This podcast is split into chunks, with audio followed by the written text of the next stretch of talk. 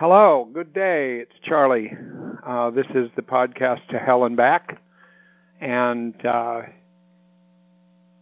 think it's the 28th of November, four o'clock in Massachusetts, United States of America, North America, and uh, we're going to continue today talking about emotions, and I'm going to start with a song. I just wrote it, so please be kind. it's a song about an emotion. I was in Napoli, Italy, on the day of Christmas Eve. The streets were filled with joy, but all I could do was grieve. I said, Self, Self, what is wrong with you? You're in such an amazing place. You ought to be happy, wipe that big frown off your face. But my sadness, it went on and on. It dragged my spirits down. But I kept on fighting to put a smile on top of my frown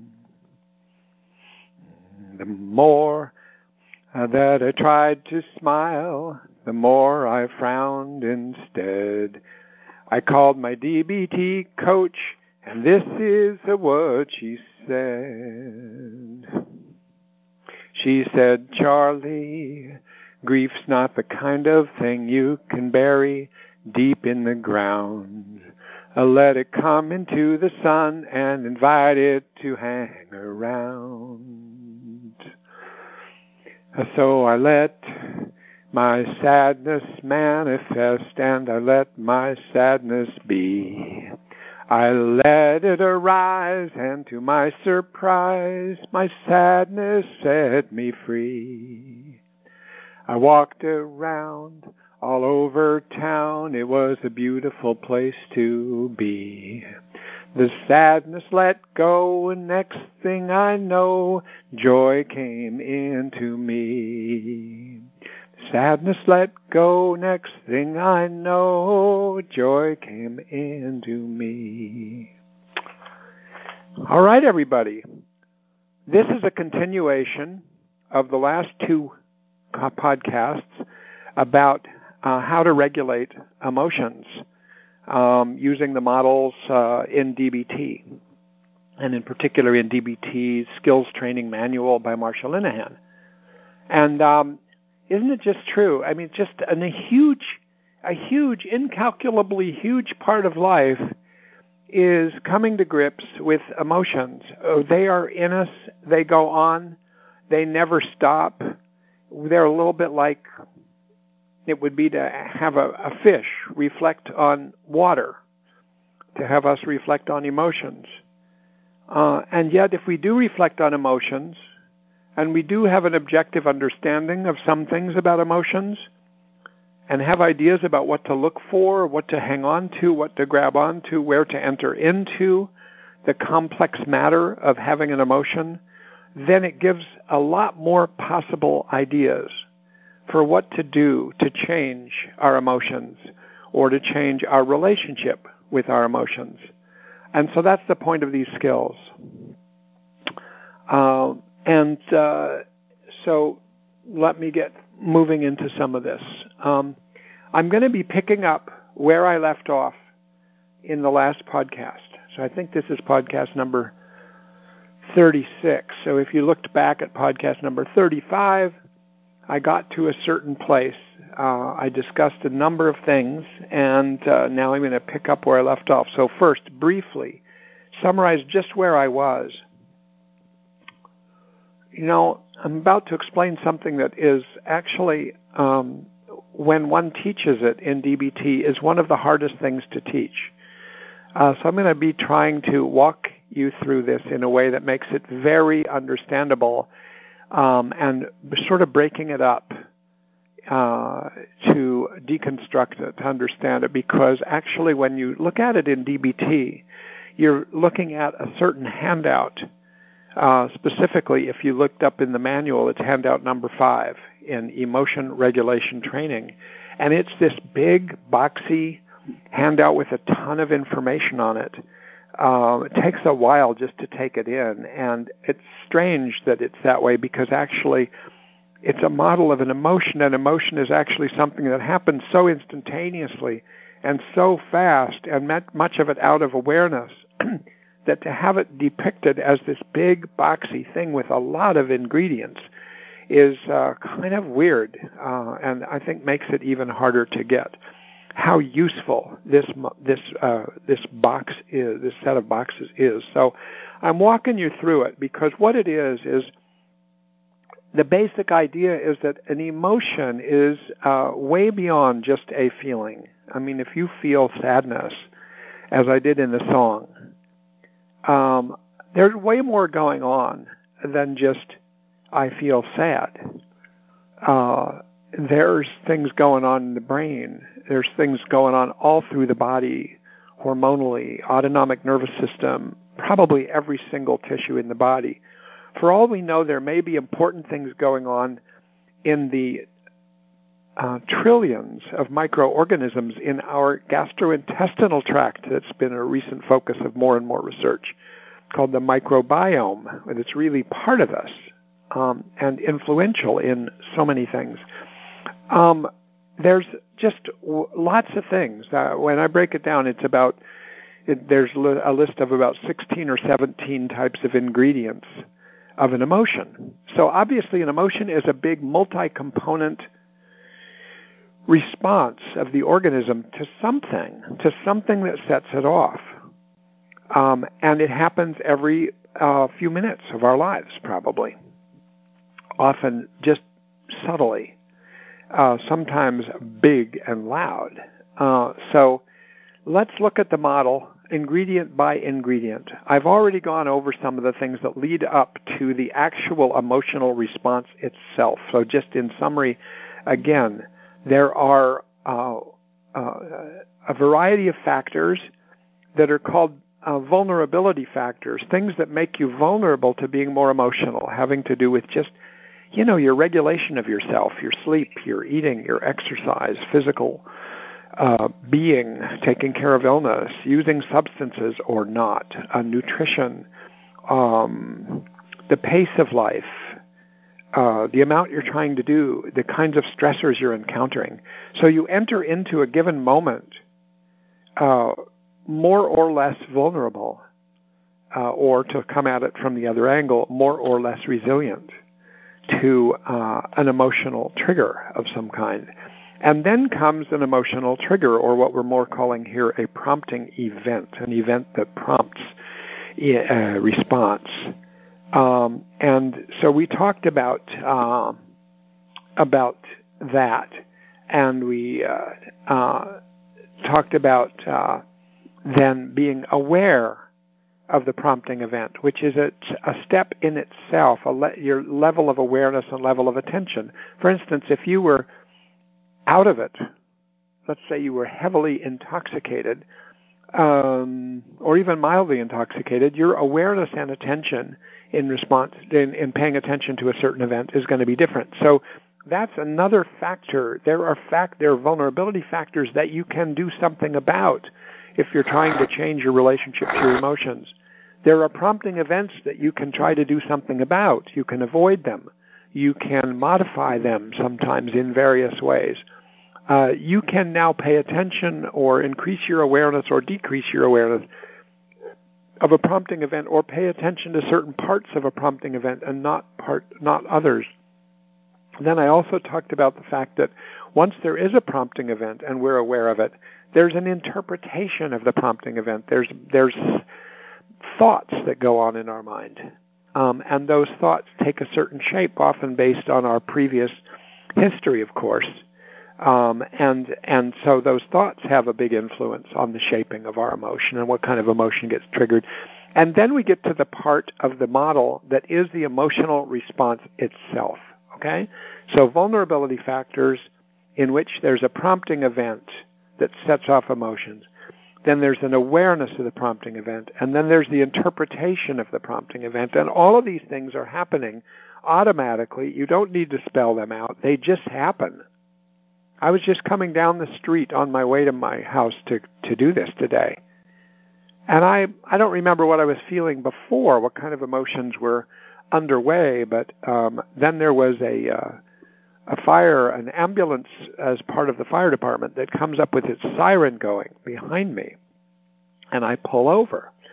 Uh everybody's pulling over and the and it goes by and uh I think and it's going pretty fast. And I and it set off thoughts in me of, oh my God, I wonder what's happening. I wonder if somebody's hurt. I wonder if somebody's having a heart attack. I wonder if what's going on. And so I had a kind of a mixture of emotions going on at that point of concern.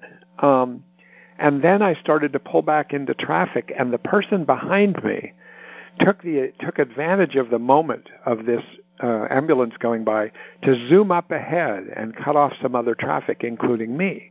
And suddenly there was another prompting event. So I wasn't done dealing with the previous prompting event. This prompting event comes by, and next thing you know, I'm feeling pissed off.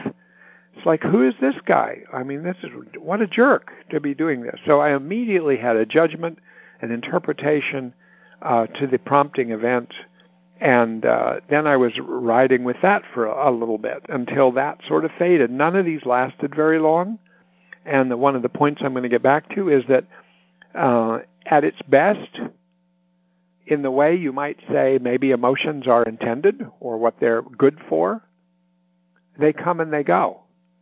And they accomplish something. They usually reorient our attention to something. They bring us some information of some kind. They may communicate information to other people who see us being emotional in our bodies or our faces.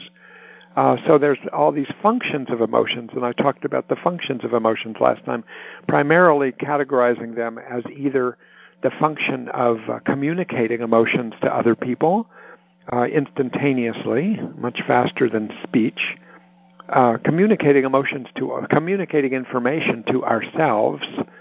They bring information about what's going on, uh, and they underline information.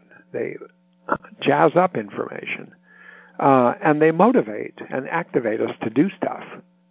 Um, and then, uh, so so those are three large categories uh, of function. So these are again kind of um, weaving back into what I talked about last time, getting ready to move forward. But you realize once you name vulnerability factors, prompting events, uh, awareness or attention, in interpretation or interpretations, and now you're getting the emotional response, there's already a bunch of things you can do to alter your future relationship with your emotions or how you handle them.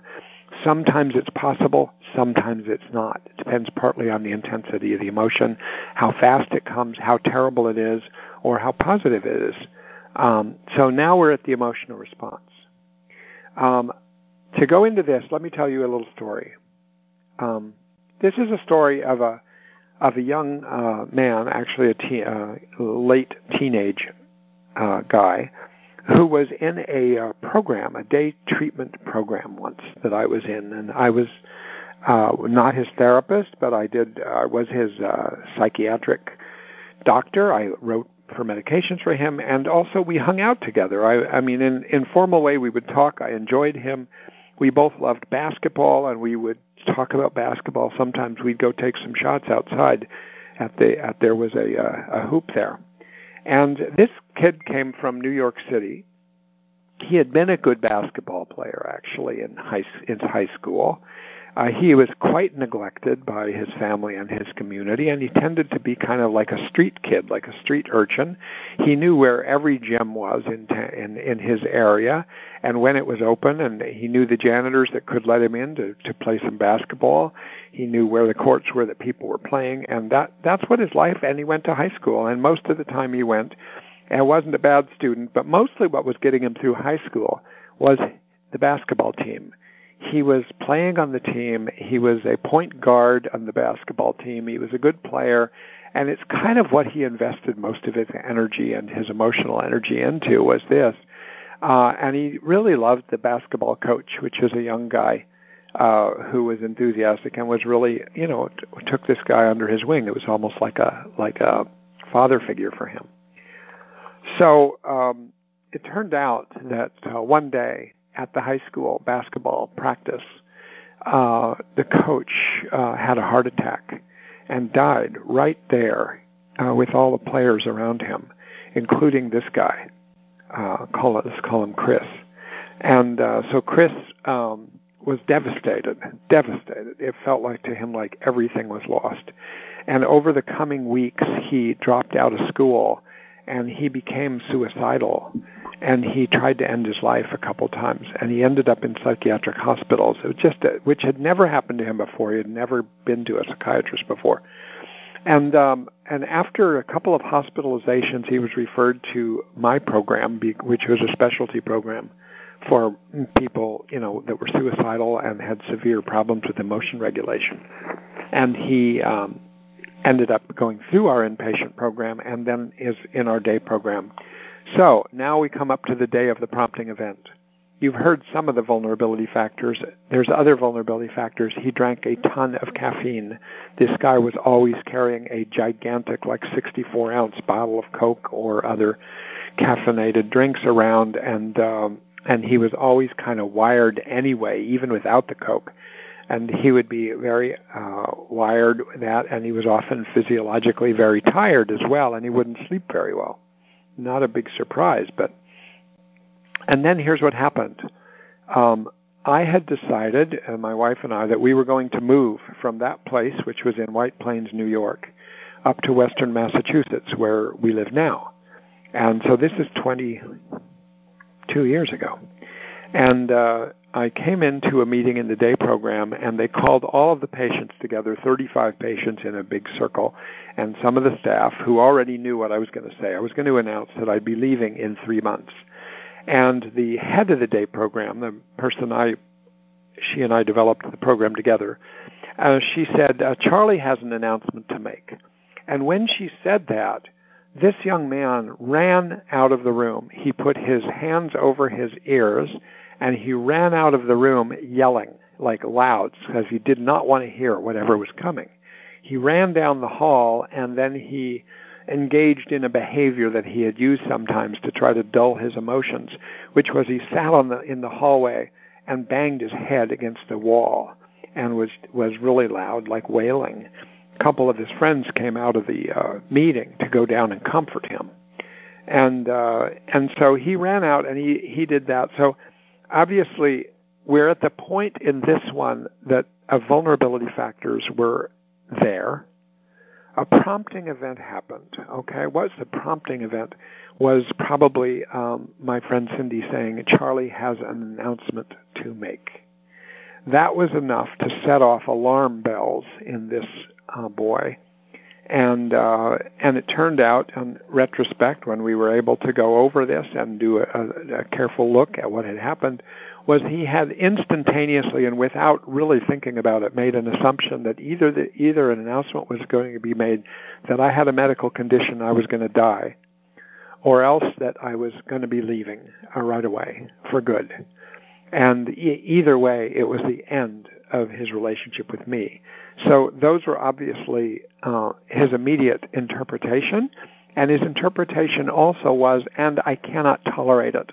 I will not be able to go through this. I already went through this with my coach, and um, so there was that. Um, and then he and then he had uh, uh, and then the emotion was in him, right? So we get to a point where these are the precursors of the actual emotion, but they shape the emotion.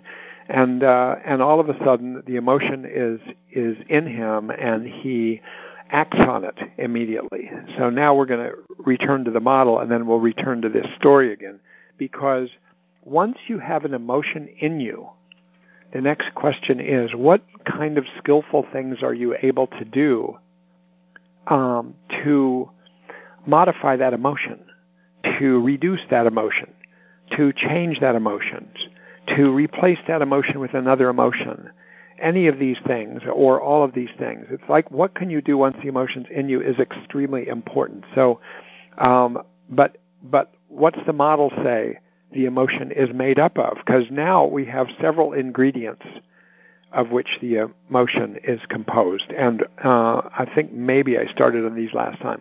But in any case, Uh, I think that I, I said maybe that if you if you looked at the diagram of this, you would see two boxes, one right next to each other, left left to the left and right of each other. And the box on the left is a box that kind of has the ingredients in it that are the uh, make up the experience of the emotion, the emotion happening in the person.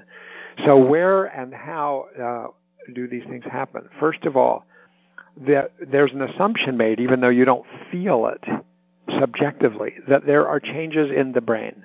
We know enough by now, uh, by all kinds of routes of research, that uh, immediately the brain changes.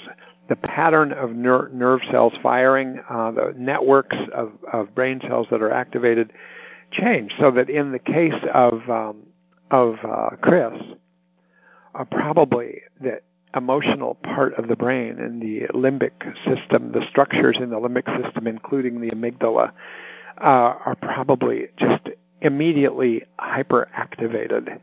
Uh, and also the uh, hippocampus is a part of the brain in, in that system right next to the amygdala. And that's thought to be a place where a lot of sort of intense memories are stored. And so the amygdala has immediate access to a memory that is stored. The memory, in this case, perhaps being the memory of his coach dying in front of him on the practice floor. And so uh, that's going. So the brain is activated, and it's possible that uh, because of what, of some research we know, but it's too early to say this, that it also disrupts uh, what might have been a better uh, functional connection between this limbic emotional part of the brain and what's called the prefrontal cortex, another part of the brain nearby. Of course, everything's nearby. The brain isn't such a big place, but uh, has a lot, awful lot of synapses. And um, the prefrontal cortex, which is more about uh, about making sense of things and and being locked into goals and uh, blocking impulsive action and things like that. Um, and so, if the functional connections are broken down between the emotional part of the brain and this other part of the brain, you can see that the emotional part of the brain kind of takes over the bodily systems. Um, and that's where in DBT we call it being in emotion mind. It might look like that. So there's brain changes. Then there's changes that extend into not just in the brain, but outside the brain through the uh, autonomic nervous system, which is at the, uh, rooted at the base of the brain and extends throughout the body. And in particular, what we assume was activated here was the fight flight system, the sympathetic nervous system. Um, and so that's going on. Uh, another ingredient are these other bodily changes that happen, some of them rather quickly, some of them slower, like hormones getting injected into the bloodstream, like cortisol, a stress hormone, would probably have been injected uh, there, and then it works its way through the system and uh, it prepares the organism to cope with stress. Um, and then there's other other uh, hormones, and then there's other body changes. There's uh, changes in heart rate, probably went up pretty quickly, and and changes in blood vessels. Um, diameters so that uh, the blood is shunted from some parts of the body away from other parts of the body. In this kind of case, maybe it was shunted towards the skeletal muscles, the peripheral part of the body, because you didn't. That's where you needed. Uh, he needed um, blood to be flowing into his uh, musculature because he it was preparing him for running. Um, and then there it might change your temperature to some degree. It might change your metabolism. It might change your immune system. Like I say, it might change the microbiome, the, the biome, the trillions of microorganisms in your gut. Um, it also, uh, in the experience boxes, it changes your sensation. You have a sense. Oh my God! And so there's that. And then right next to it is this other box. Um, it's going to be the box of uh, emotional expressiveness and uh, and and in this box, um, it just it, it has several ingredients. The words you use to express your emotion, the bodily movements, uh, both actions as well as just nonverbal uh, changes in your bodies uh, that communicate things and that prepare you for some kind of response. Uh, facial expressions that communicate a lot. Uh, so words, actions, facial expressions, body language, these things happen. And again, the reason to point all these things out, because oh my God, I just hate it if I'm sounding tedious, uh, but I absolutely could be. Um, is the reason it's helpful to break all of this down, this thing that happens instantaneously, is that any one of these things can be uh, something you can try to do something about. I mean, if you do something about your breathing, it can change your whole emotional response. If you do something about the words you use, that can change your emotional response. Um, and if you do something about your urge to act, which I didn't mention, but that's also in the box of experience, you experience an urge automatically. So the urge to run out of the room, uh, if you change what you do about the urge, and we're going to get to some of these things, um, you know, it can change the whole emotional response. And obviously, if you change the interpretation of an emotion uh, and and the prompting event, it can change everything. So, really valuable. And none of this is just something you can casually do. By the way, this is the kind of um, thing that requires a little bit of attention and, dis- and and a disciplined way of writing something out, sketching out the components of your emotional response because, and why would you ever do such a thing? Because you keep being beset by some really painful emotion. And you want to figure out, can I do something about this? And there's certain things you've tried and certain things that come to mind, but this is like take an inventory of all the possible things that you can do. So that's um, you could see that with Chris, I mean, I'm not going to go back over it because I think I've made the points I wanted to make with this model, but you know, you could you could you could know that Chris had a change in his brain, that he had a change in his uh, heart rate, that he had a change in his breathing, and a change in his metabolism. He had a, probably had a, uh, these other changes in in in, sen- in sensing. He had an urge to run, and of course, he ran, uh, and then he started banging his head. Um, he uh, expressed himself in the obvious ways. Um, and then what comes next in this model is that when you've had this instantaneous emotion, uh, you often then come upon a name. It sometimes forms itself in your brain, uh, or if you try to describe what you're feeling, it forms itself, and you've got a name like fear, uh, anger, disappointment, heartache, whatever it is. An important thing here is to not get too hooked on thinking there's a perfect name, uh, because actually every single time you have an emotion, even if it's an emotion that you think you've had before, it isn't the same. I mean, the body is too changeable. It's too complicated. The brain itself is too complicated. So every time you have an emotion, you may be going through some of the same pathways, and it may have resemblances, but actually, you know, technically, you almost need a word for every time you have an emotion. That would be too many millions and millions of words. So we boil it down and we say, oh, there's fear. But you know, there's fear of all kinds. So fear doesn't quite capture it. So one of the helpful things in Linehan's skills manual actually is that after this model is laid out on this certain page, there's pages and pages and pages and pages of uh, emotions. So, so there's fear. And then when you get to fear, it's going to list other fear words and one could, in trying to tease something out and figure out what to do about one of one's own emotions, that's somewhat recurrent, is go see and try to find the right terminology for it that is more specific uh, and is more helpful in in reminding you. Um, there's a problem if you if you think you have fear but you actually aren't right. Like you, the, the, the physiological changes that have happened are actually the physiological changes, let's say, of, um, of anger or of, uh, uh, of surprise. And, uh, but you, but you think of it as fear. Then once you think of it as fear, it might be that you're now, that in itself becomes a prompting event and sets off the physiology that's closer to fear. So now, in fact, you have produced fear. You've constructed fear out of what originally might have been surprise or disgust or uh, something like that. So, and now you've got fear to deal with. And then you ask later, well, what was I was really afraid of? And maybe you weren't really afraid of anything. It's just that fear was a, a final common pathway for you. Um, so those are the the uh, changes we're talking about, and then the aftermath. Uh, usually, an emotion has an aftermath. Uh, the way that it was mine was having an aftermath after uh, the ambulance went by today, uh, and it was fading. Um, hard to describe exactly what that aftermath was, but it still wasn't gone. And then, boom, there was another prompting event. Was the guy that was uh, cutting off traffic and trying to get right behind the ambulance.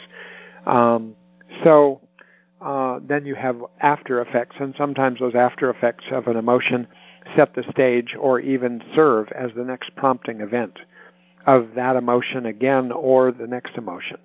Uh, sometimes you just keep recycling through a similar emotion again and again and again because uh, the after effects of the emotion generate things that set that continue the emotion. Okay, so um, I, enc- I encourage you when you get around to it to take this seriously because it's unbelievably helpful. There's, you know, whatever you've tried to do about your emotions, the painful emotions, the ones that you experience over and over again as really difficult, and you're still dealing with them, uh, whatever they are, um, this would be a way to say, wait a minute, let me take a step back, let me take a more objective look, let me break down this emotion, deconstruct this emotion, uh, and see if I can figure out other things I might be able to do. So I'm just telling you, it can be helpful, but it really does require some sort of effort going into it. Okay, so take a breath. I do tend to get a little breathless when I'm teaching. Uh, I know that from workshops too. Um, I forget about breaks. I forget about breathing and things like that. So I'm trying to deliberately pause a little bit here because we're shifting gears a little. We're still on the same track, but we're on a different part of it. Um, okay, so now I've talked about understanding emotions objectively with all of their complexity, and um, you know, and this has included what they do for us, like what are the functions of emotions, which can be helpful to remember because emotions, when they're painful, start to seem useless and even just torture. Uh, there, I went over last time what makes it hard to regulate emotions. Uh, six kind of different kinds of things that can make it hard, so you can zero in on those if those are the problem. Uh, some myths about emotions I talked about last time. Now I've talked about the model of emotions. Now we're moving on to a more hands on and very practical topic. Once an emotion has been activated, it is in you, it is within you, it is part of you.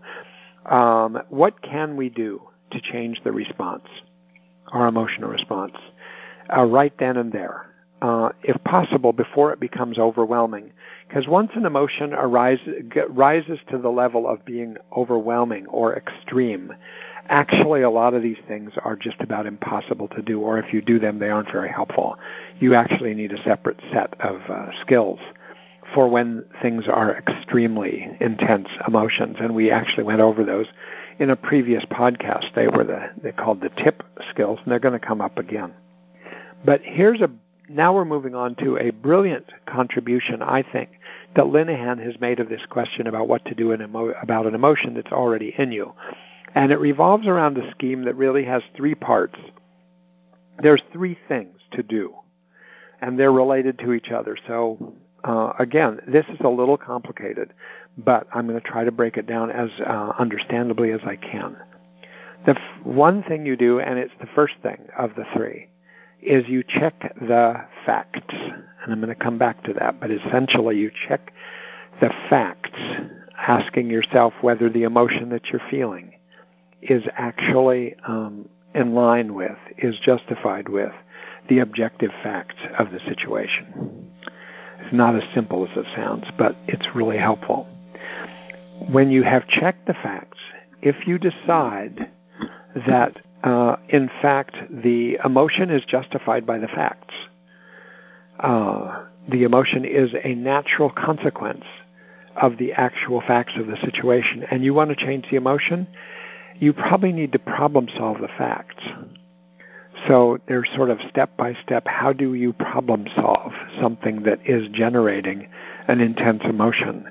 And then if you successfully problem solve it, you can change the emotion. I mean, take just a silly example. Uh, if you're standing somewhere and somebody is standing on your foot, on the bridge of your foot, and it is painful. Um, now let's say that your emotion is pain, though we don't usually call them pain an emotion, but let's analogize it. So you've now got pain, and the fact is somebody is standing on your foot, and they're still standing on your foot, and you're having pain, expressing pain. Now you ask yourself, uh, does this pain uh, is it aligned with the facts? Is it justified by the facts? And then you'd have to say, yeah, somebody's standing on my foot for goodness sake. And so you realize yes. And therefore, the way to reduce the pain or change the pain is actually to change the facts. Get that person off your foot. And then actually your pain is probably going to go down unless there's been some real damage done. Right? In other words, you wouldn't do strategy number two that I'm about to tell you if somebody's on your foot, this is the solution. Um, get them off your foot. Um, if somebody, if, if, if you have a feeling of guilt uh, because you've done something that is a violation of your own standards, that is that produces guilt. That's what guilt, you might say, is there for. So the facts, uh, the the guilt is justified by the facts, by the fact you didn't live up to your standards. Uh, if you, uh, with an example from last week, if you, if I walked into my garage and there was a, a large black bear in there with the bear cub, and it stood on its hind feet up and reared up in front of me, uh, I had fear. There's no question my fear was justified by the facts of the situation. However, let me make something clear. If the next day I walked in to that same garage and there was no bear, the bear was gone, and we had even, let's say, kept the garage door closed, there wouldn't be a bear in there. Let's say I walk into there and I freak out. I have an intense fear response. That fear response would be understandable because there was a bear there yesterday, and it's and of course I have a memory. So my brain generated fear again in response to this. But if you ask the question objectively, is my fear there justified by the facts? Objectively, you'd have to say no. There's nothing there to be afraid of. There was a bear there, but there isn't now. Therefore, uh, the facts uh, do don't don't don't justify the uh, emotion, and therefore we move on to the uh, this other strategy. Um, and that's a strategy called acting opposite your emotion or acting opposite the urge that goes with your emotion. So the urge to run that I had when I encountered the bear, um, the way to uh, deal with my emotion of fear there is to run. Run fast, get out of there, get in a safe place. So that's problem solving. But if I was uh, day after day after day, I came home and I no longer would enter our garage because of my fear. But the fear isn't justified by the facts. Now the approach to changing my fear is going to be different because it's going to be that we to to change my fear, I'm going to go into the garage and stay in the garage and look around in the garage. In other words, and I might still have the urge to run, but I'm going to act opposite my urge to run. And I'm going to actually approach the garage and approach where the bear used to be until my brain can learn this new information. So, see, there's check the facts. If the facts tell you that the emotion, the painful emotion you're having and wanting to do something about, is justified by the facts, address the facts, problem solve. And in the skills manual, there's a nice many step guide, standard guide, but a lot of people have never been exposed to it, to problem solving. I suggest that you look at that if you're trying to problem solve. And then if you, if you find that the emotion is not in sync with the facts, it's out of proportion with the facts, or even if it's somewhat in proportion with the facts, it's extreme uh, and painful, then you might move to acting opposite the emotion. Obviously, these are not the only two skills in the world for coping with an emotion in you. You could at that point also be addressing your cognitions, your thoughts, and changing your thoughts might change your emotions. You might do something else to distract yourself. That changes your emotions. But these are two things you can do that really make a lot of sense, that can really make a difference. Uh, and you can live your life by approaching things rather than being afraid of them if there's not actually danger there, for instance, and it can change your whole life. So these are the three things. Let, let me come back to them so that you get get them further because they sound simpler than they are. And well, I don't know if they do. They sound I mean, I've been teaching these for 30 years, so they might sound pretty simple to me, but they are not simple at all. There's a lot of subtle gray zones with with all of this. So, checking the facts, you recognize that you have an emotion, and it's something uncomfortable or painful, and you decide you'd like to change it. Do you know reduce it, transform it, have a different emotion? Doesn't mean paper it over. It doesn't mean suppress it that's sort of the point of the song that I sang at the beginning of the podcast is that you don't change sadness uh, by pushing it uh, underground uh, as a way of changing it. No, there's other ways to change sadness, but that that doesn't work very well. So checking the facts is to ask the question objectively: Is this emotion justified by the facts? Um, so let me just you know, two podcasts ago, I talked about a different example that's interesting with regard to this. I talked about an example, if you heard it, but if you didn't hear it, I'll give you the very short version right now. That I got angry in response to learning that the manager of my local coffee and bagel shop, where I used to go every day and get my coffee and often get my lunch, that the manager, who I liked very much, had been fired. So I walked in, learned that she had been fired. And my immediate response, I was faced with that. I was faced with what seemed like a glum atmosphere. Everybody was quiet. There weren't as many people as usual. The staff that were working there was very muted compared to their usual lively selves. And uh, and there was a guy in there who was being the supervisor. And I was angry at him. I was angry at the fact that this had happened. I instantaneously uh, concluded that she had been fired unjustly, since I thought she was so good at what she did, and that somehow she was had been betrayed by ma- by the higher management. And in a sense, I reacted as if I had been betrayed. So I had anger. Now, you come to this question. Let's say I had a lot of that anger. And in fact, that anger did go on and on and on as I told the story because for six months I didn't go in there.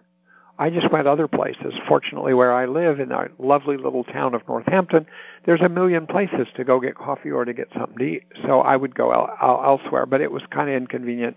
And every time I walked by this place, my anger would get reignited. Right. So is the anger justified by the facts? Yeah, it's a little trickier than my than asking this about whether my fear about the bear was justified by the facts, which is obvious. You know, so if if you step back and list the facts that I encountered, they would not include the thing that got me most angry. Um, if you leave out my assumptions, my immediate conclusions, and the myths and the judgments, the facts were this. I learned that this person wasn't there. I learned that this person had been fired. I did not learn why the person had been fired or how the person had been fired. I, the facts were that the atmosphere in there was different, and the fact was that there was another employee who, upon talking to her, uh, I found that she was upset about uh, her boss, her supervisor, being fired. Uh, and the fact was there was a new supervisor, and that actually he treated me a little bit inflexibly compared to the usual flexible style that they had. All of those are facts. Now the question, did any of these facts objectively justify my anger, especially the intensity and the duration of my anger? Really have to think about it. I mean, and I would have to say, looking at it objectively, which I couldn't have done that first day, no, um, it wasn't. They do justify surprise as an emotion, disappointment as an emotion, perhaps sadness for losing her as an emotion. And they and you might say it would justify curiosity and interest, like what happened here. But anger? not really. It's my assumption that justified my anger. So that is an important thing because if I'm thinking, what do I want to do about this perpetual anger I'm having about this place? I don't like this. It's like right next to where I work. Um, but once I thought about that, I realized, you know, the answer to this, there's nothing to problem solve. I mean, I could find out more about what happened. But if I want to deal with my anger, actually, since the facts didn't really set it off, it was interpretations and assumptions. So I need to figure out what my urge was with my anger. Well, my urge actually was to stay away from there, to withdraw from there, to give them the cold shoulder, so to speak. My urge included uh, kind of to look in there and hope that they weren't getting many customers, hope they went out of business. I mean, you know, re- re- resentment and uh, and uh, revenge kind of urges, right? So I had to think, what are the opposite of these urges that I'm having? Well, I think the opposite would be to actually go in there, much as I made me uncomfortable. Go in there and sit down and just be there. Just hang out there and see what's going on and allow myself to see the truth of what's happening now. What are the what are the current facts? How do I line them up with previous facts? And what do and what do I do? And maybe my emotional change. And in fact, it did. I told about that last time or two times ago. That I went in, I hung out there for 20 minutes or so without ever yet ordering anything, just getting the atmosphere, seeing how people were, seeing how people seemed to feel, um, noticing my own reactions in my body, in my mind, and then I just sort of sat, and then I went and I ordered lunch my old usual tuna melt and I got it and I sat there and I ate lunch. The the manager, the new guy, the one who I resented, came over after a little bit and said, "Do you have everything you need?" or something and he it was very reasonable. I noticed I don't think I would have allowed myself to realize that he was being a reasonable person. Um and I didn't like it as well as as when it was there when it was before, but basically my anger really went way down. So it was successful. Okay? Let me give another example because really I'm teaching you about these three things and they're they're they're a little hard to get. Um, maybe they seem again simple, but each example brings a different twist. So here's another example where my emotion actually uh, was justified by the facts, um, and then I needed to problem solve. Um, so here was the thing: without naming or revealing who am I talking about, I recently was filled with guilt uh, because there was somebody I promised something to, and I didn't follow through on it. And I and it and it went on over time, and I would think of it over and over again. I'd think, "Yeah, I want to." God, I said I was going to do that. I should do that, and I kept not doing it. And then I felt guilty. I would get pangs of guilt again and again and uh, and um, and one of the urges that went with that guilt, actually, unfortunately, was uh, to stay away until I did something about it. So I'd stay away. I wouldn't talk to that person, and then that I felt like that was making things even worse. Um, so um, so I had made a promise. I wasn't following through with the promise, and I was not aligned with my values uh, I felt bad about what I was doing. I felt I wasn't living up to the standards of loyalty that I usually like to hold myself to. So, was my guilt uh, justified by the facts? And I would have to say, yes, absolutely. This is exactly what causes guilt. And along with the guilt, uh, I had to then ask, uh, you know, what can I do about this? Um, you know, well, fix the facts because it's justified by the facts. And the facts are that I'm being a jerk, you know. it, it was more complicated than that. I'm not going to go into it. There were reasons I hadn't followed through on this that are emotional, but they still interfered and, and really it still left me feeling guilty. Um, and so then I thought, well, the answer to this is is to follow the urge, not to go the opposite of the urge, but the urge included to to repair to stay out of touch until I repaired it. And so then I decided, okay, it's going to be a little inconvenient, but let me jump on this this weekend and do this and follow through with this promise, even though it's a delayed response. And I did. And uh, and I thought, oh, this person's going to really hate me, and but I followed through on it. I I let this person know that I had done it. Uh, I sent something to her that was part of it. I wrote an apology to her. She got back to me. She was thrilled to receive what I had done, and she immediately accepted the apology faster than I would have given myself uh, uh, that kind of gracious response. But um, you know, and then my guilt was way down. Um, it's amazing, you know. You can do something about uh, about about your emotion that way. Um, let's take an example that's more subtle. Let's say you're a person. Let's, you're the other side of this equation. You're the person to whom someone has made a promise and doesn't follow through. And it turns out that you're also a person who was raised a certain way. And the way you were raised included that you weren't supposed to get angry. And you were basically shaped in your early family environment to feel uncomfortable with anger and to feel that there's something wrong with you if you're expressing anger, that you're kind of bitchy and, and mean. And so you really don't express anger. And you've learned to do that. And now let's say this person promises you something again and again and doesn't follow through again and again, and, and you don't have it, and you're left disappointed, uh, which is understandable, but actually you also have the momentary experience of annoyance or anger, which you don't like. You're uncomfortable with it.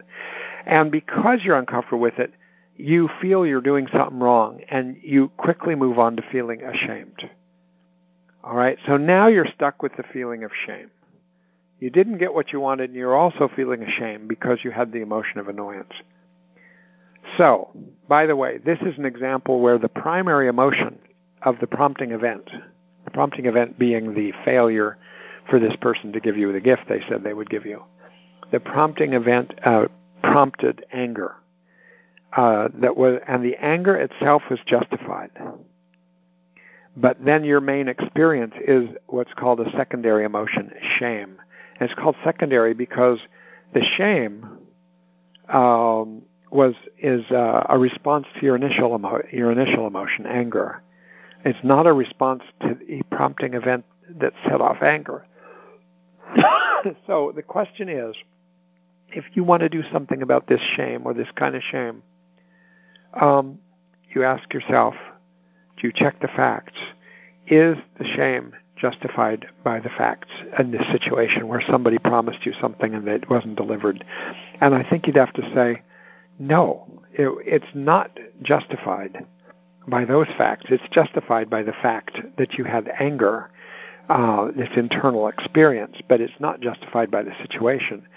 So, um, if you were going to do something about your shame, um, you don't go approach the situation uh, you approach the internal experience of anger because it is justified based on your history. That you had uh, had anger is again it's only based on your history. Your anger is actually not dangerous to anybody especially in that way. And so uh, you might decide i'm uh, i'm going to deal with uh, uh, saying that my the prompting event for my shame is my anger. Then you have to ask the question, is my shame justified by the facts of my anger? And even though it's understandable and it's been there a long time and you were trained to think that way, you have to ask yourself objectively, um, am I really doing something bad uh, that I experienced a little bit of anger? And objectively, your anger has not been dangerous to anybody. You're not doing anything bad in that respect. So you would probably try to act opposite your urge to be ashamed and to hide and to cower uh, and instead go at the anger, experience the anger, experience the anger again and again. So you would act opposite the urge to run away or hide uh, with shame, and you would move towards the prompting event, which is anger in this case. So this is how it can get confusing. You really have to get clear when you outline your own emotional responses. Okay? Um, we're not going to get too much further than this, uh, but I did want to get across, check the facts, uh, problem solve, and uh, and act opposite the urge. There are some steps to acting opposite the urge. I'll just close by telling you what those are, um, because it's pretty systematic, and and then it becomes uh, improv- improvisational. But this is really a step-by-step thing, and if you do all the steps, it can help you. By the way, this is the same as doing the procedure in therapy of exposure. First, you might identify and name your emotion uh, that you want to reduce. Maybe, maybe it's shame, maybe it's anger, whatever. Second, you ask yourself, uh, you check the facts. So, was the emotion justified by the facts? And let's say that you figure out that the emotion is not justified by the facts. The emotion has its own life, um, either disproportionate to the facts, not really driven by the facts themselves. So you decide, I'm going to do act opposite the urge. So the next step, step three, figure out that the action urge, what the, what the action urge is that goes with the emotion. So as fear, the act is, action urge is often to run away or to, um, yeah, to move away from the thing you're afraid of. Uh, shame, the action urge is often to hide, uh, not expose yourself. Uh, anger, the action urge is often to strike out at somebody. Now, next step. Once you've identified your specific urge, now figure out the exact opposite of the urge. What would it really be to go against this urge and therefore to fundamentally go against this emotion? And this will be this has to be answered. There's no formulaic answer to this. Uh, you have to look uh, situation by situation. So, for instance, the opposite of the urge to run under the pressure of fear might be to approach rather than to run. But how to do that depends on the circumstance. The opposite to the urge to hide under the pressure of shame might be to go against hiding and rather to expose yourself and open up, right? Um, the opposite of the urge to strike someone under the pressure of anger might be to do the opposite of striking somebody, uh, which might be to just gently withdraw, back off, to not strike them and treat them decently, uh, or even approach in a in a kind manner, uh, really trying to change your emotion. Uh, now, next step once you've figured out what the opposite of the urge is that you're going to try to do again and again, you got to do it all the way. You, if you partially uh, approach or partially expose or partially be kind to someone else, it allows for the preservation of uh, of acting on the urge, partially acting on the urge, which is a way to perpetuate the problematic emotion and so, really, if you really want to change your emotion, it can feel a little strange. You're going against the grain. You're going against what you, in a way, what your mind tells you to do. But you have to approach. You have to sense, get back on the horse that you're afraid of riding, uh, even though you're afraid. And that, to, to, to be done enough over and over again, uh, allows you to change your emotional response to a situation. It's a fantastic skill. Like I say, it's the core maneuver in the treatment uh, procedure called exposure in therapy. Um, and we'll probably come back to say something about it next time because we're going to leave off here. But we, just to summarize, we we have gone over the model, and now we've gone over the uh, ways to cope with having an emotion that you have repeatedly or chronically, and you want to reduce or change is to check the facts and then consider whether to problem solve the factual situation or whether to address your emotion by acting opposite the urge of what that emotion is. I hope it's all clear. Um, this little part of teaching DBT skills um, requires some effort um, and attention, so that's why I'm giving it a little extra time. I'm going to do one more week on emotion regulation skills, at which point we'll be done with them. And then, uh, and the next week that I am doing this is not next week because I'm doing something else next Wednesday, but it'll be uh, the Wednesday uh, following that, which I think is uh, the 12th. I think it's the 12th of December. Okay. Hope you're all well, and um, I'll talk to you next time. Bye.